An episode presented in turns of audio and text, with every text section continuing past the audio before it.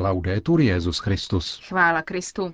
Posloucháte české vysílání Vatikánského rozhlasu v pondělí 18. dubna.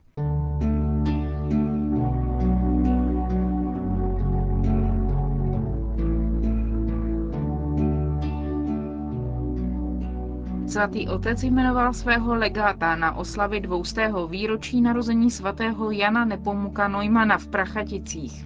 Byl zveřejněn program apoštolské cesty Benedikta XVI. do Chorvatska.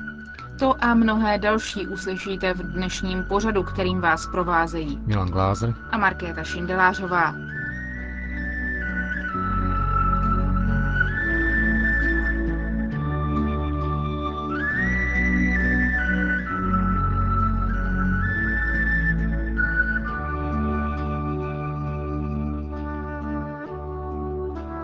Zprávy vatikánského rozhlasu. Vatikán. Svatý otec dnes jmenoval filadelfského arcibiskupa kardinála Justina Rigaliho svým legátem na oslavách dvoustého výročí narození svatého Jana Nepomuka Neumana, které vyvrcholí 18. června celonárodní poutí. Jan Nepomuk Neumann se narodil 21. března 1811 v Prachaticích. Odešel na misie do Spojených států amerických, kde byl později jmenován biskupem Filadelfie. Ve Spojených státech je považován za jednoho z průkopníků církevního školství. V Českobudějovické diecézi je letos v rámci oslav dvoustého výročí narození tohoto významného českého světce naplánována řada aktivit k jeho poctě a jejich dovršením bude celonárodní pouť v Prachaticích, které se zúčastní papežský legát kardinál Rigali, ale i čeští a moravští biskupové, kteří si vybrali Prachatice jako místo svého pravidelného červnového plenárního zasedání. Vatikán. Ve Vatikánu byl zveřejněn program apoštolské cesty Benedikta XVI. do Chorvatska. Ten bývalou Jugoslávskou republiku navštíví ve dnech 4. a 5. června u příležitosti Národního dne chorvatských rodin. Z Říma odletí papež v sobotu 4. června v 9.30. V 11 ho přivítají na letišti v Záhřebu.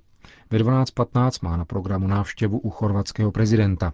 Ve 13.50 se setká na apoštolské nunciatuře s předsedou vlády.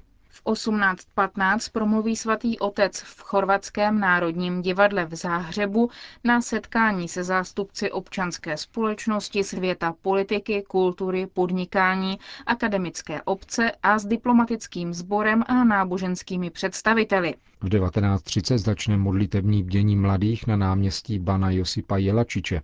Také zde Benedikt XVI. osloví účastníky. V neděli dopoledne v 10 hodin bude na záhřebském dostihovém stadionu papež předsedat mši svaté při příležitosti Národního dne chorvatských katolických rodin. Na stejném místě pak proběhne polední modlitba Regina Celí. V 16.30 se pak Benedikt XVI. rozloučí na apoštolské nunciatuře a přesune do katedrály na nebevzetí Pany Marie a svatého Štěpána, kde bude v 17 hodin předsedat nešporám z biskupy, kněžími, řeholníky, řeholnicemi a seminaristy a pomodlí se u hrobu blahoslaveného Aloizie Viktora Stepinace.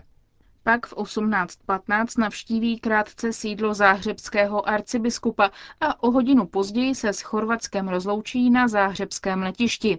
Jeho návrat do Říma je plánován po 9. hodině večerní. Řím. Jan Pavel II. byl nejmilovanějším člověkem na světě, řekl v rozhovoru pro italský deník La Repubblica kardinál Camillo Ruini, emeritní vikář římské diecéze. Upřesnil ale hned také, že tomu tak nebylo vždycky. Na počátku se setkával s velkým nedostatkem porozumění a s nedůvěrou zejména ve vládnoucích vrstvách, ve společnosti i v církvi. Lidé k němu ale spontánně pocitovali sympatie. Italský kardinál to vysvětluje tím, že nikomu není dáno rozumět druhému do hloubky, zejména jde o svatého. O svatosti Karola Vojtily osobně nemá pochyby. Připomíná, že církev uznává svatost až po smrti, ale pokud je pravdivá, musí se projevovat za života. To je také smyslem blížící se beatifikace, dodává italský kardinál. Do dějin přejde podle něho celý pontifikát Jana Pavla II., všechny jeho aspekty, pád komunismu i jeho důsledek, totiž obnovení evropské jednoty, ale také velké oživení církve a křesťanství. Nesouhlasí s názorem, že polský papež byl podmíněn událostmi spojenými s dějinami své vlasti, tedy nacismem a komunismem. Sám se domnívá, že volba slovanského papeže má jasné místo v božích plánech. Byl to papež otevřený poznání nového a měnícím se situacím. Nikdy se neřídil předem stanovenými schématy. Nechával se vtáhnout do rozmanitých skutečností s velkou láskou a úctou, aby jim porozuměl a nasměroval je ke Kristu. Řím. I v posledních letech života, kdy jej opouštěly síly a v hodinách, kdy byl bez hlasu, Jan Pavel II. promlouval ke světu o boží kráse a o Kristově pravdě.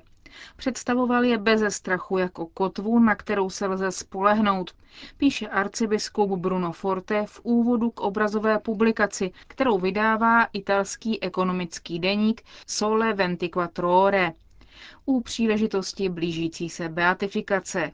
Kniha je nazvána Karol Vojtila Biografie v obrazech a obsahuje archivní snímky z archivu Osservatore Romano. Výjde 21. dubna a její cena je necelých 15 euro. Londýn, Vatikán. Někdejší osobní sekretář britského nástupce trůnu prince Charlese, 44-letý Nigel Baker, bude reprezentovat Velkou Británii u svatého stolce. Podle deníku Daily Telegraph tento diplomat, který je nyní velvyslancem v Bolívii, ale působil také v Praze a v Havaně, odjede do Říma v nejbližší době.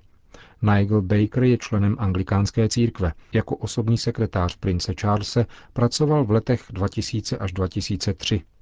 Jeho žena je slovenka katolického vyznání. Podle pozorovatelů je Bakerova nominace do Vatikánu překvapivá. Očekávalo se, že mandát padne na některého z významných katolíků současné politické scény, jako někdejší poslankyně Ann Whitecomb nebo bývalý komisař Evropské unie Chris Patton, který v loňském roce organizoval návštěvu Benedikta XVI. ve Velké Británii. Asizi. V sobotu začali v Asisi oslavy 8. výročí zasvěcení se svaté Kláry. Klára se Bohu zasvětila v noci na květnou neděli roku 1211, když utekla z otcovského domu ke kostelíku Porcinkule, kde žil svatý František se svými druhy, aby i ona následovala evangelní ideál. Právě v tomto kostelíku Klára do Františkových rukou složila slib chudoby, čistoty a poslušnosti a s ostříhanými vlasy a v hrubém vlněném šatu začala zasvěcený život plný pokání. Zakrátko se k ní přidali také další místní mladé ženy a odtud se během staletí klarisky, jak si následnice svaté Kláry říkají, rozšířily po celém světě. Oslavy 8. výročí zasvěcení se svaté Kláry v Asizi mají na programu množství liturgických, duchovních i kulturních akcí. V sobotu večer začaly modlitební vigílí v katedrále svatého Rufina v Asisi, odkud se pak vydalo procesí. To se zastavilo u prvního kláštera Klarisek a skončilo u kostelíku Porcinkule, kde ji přivítal generální představený řádu bratří menších. Rok oslav uzavřou 11. srpna 2012, tedy v den Klářiny smrti, slavnostní liturgie v papežské bazilice Pany Marie Andělské, v kostele svatého Damiana a v bazilice svaté Kláry. Berlín. V Německu začala přípravná kampaň na Světový den mládeže v Madridu. Nese název Restlos Leben, žít naplno. Zapojili se do ní všechny německé diecéze a začala na květnou neděli, kdy se slaví diecézní den mládeže. Při té příležitosti se včera v celém Německu konalo několik koncertů a dalších oslav.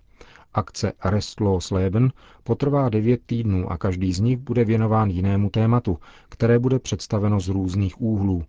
Zvláštní důraz klade tato akce na ochranu stvoření. Na organizaci akce spolu s německými diecézemi se podílí také Institut teologické zoologie v Minstru a Federace mladých německých katolíků.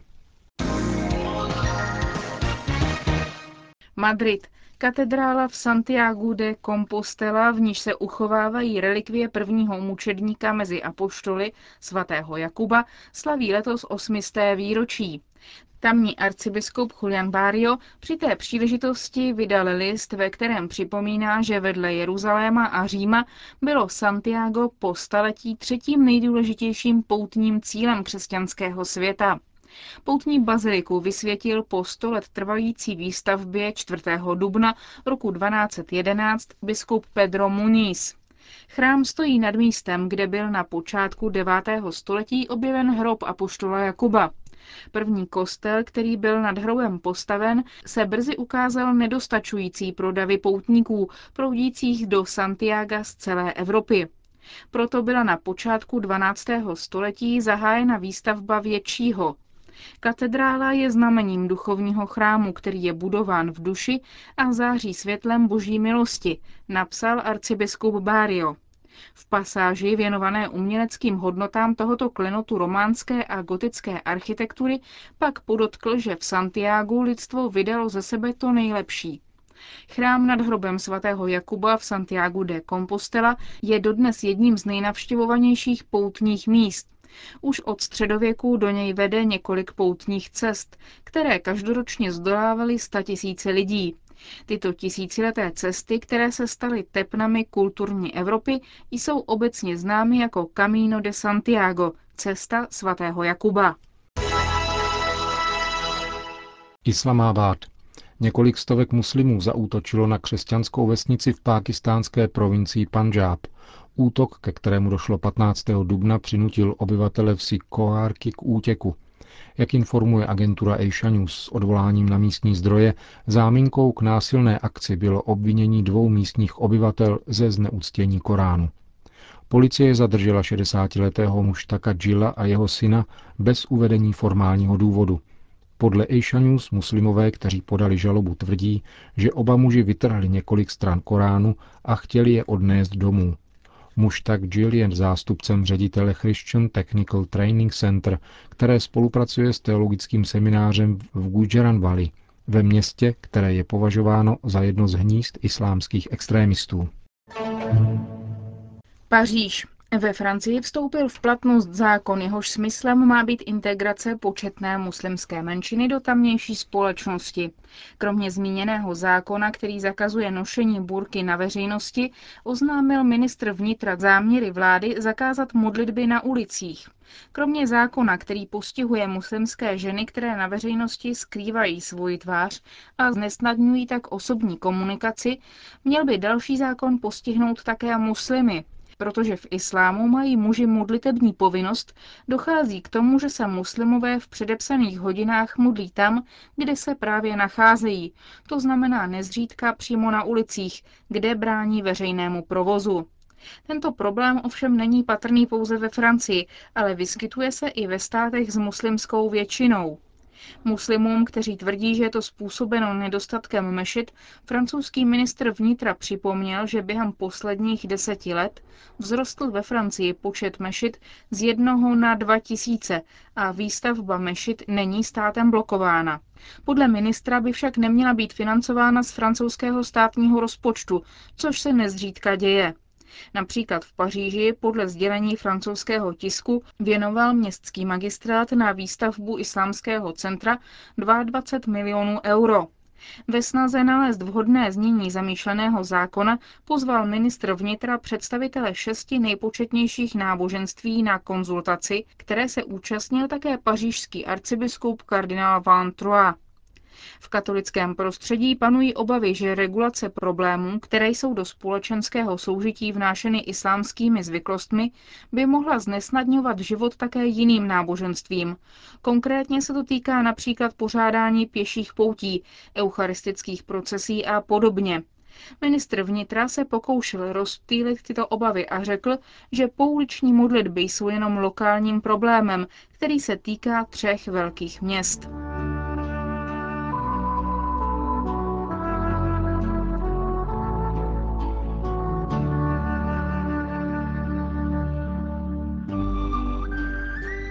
Končíme české vysílání vatikánského rozhlasu. Chvála Kristu. Laudetur Jezus Christus.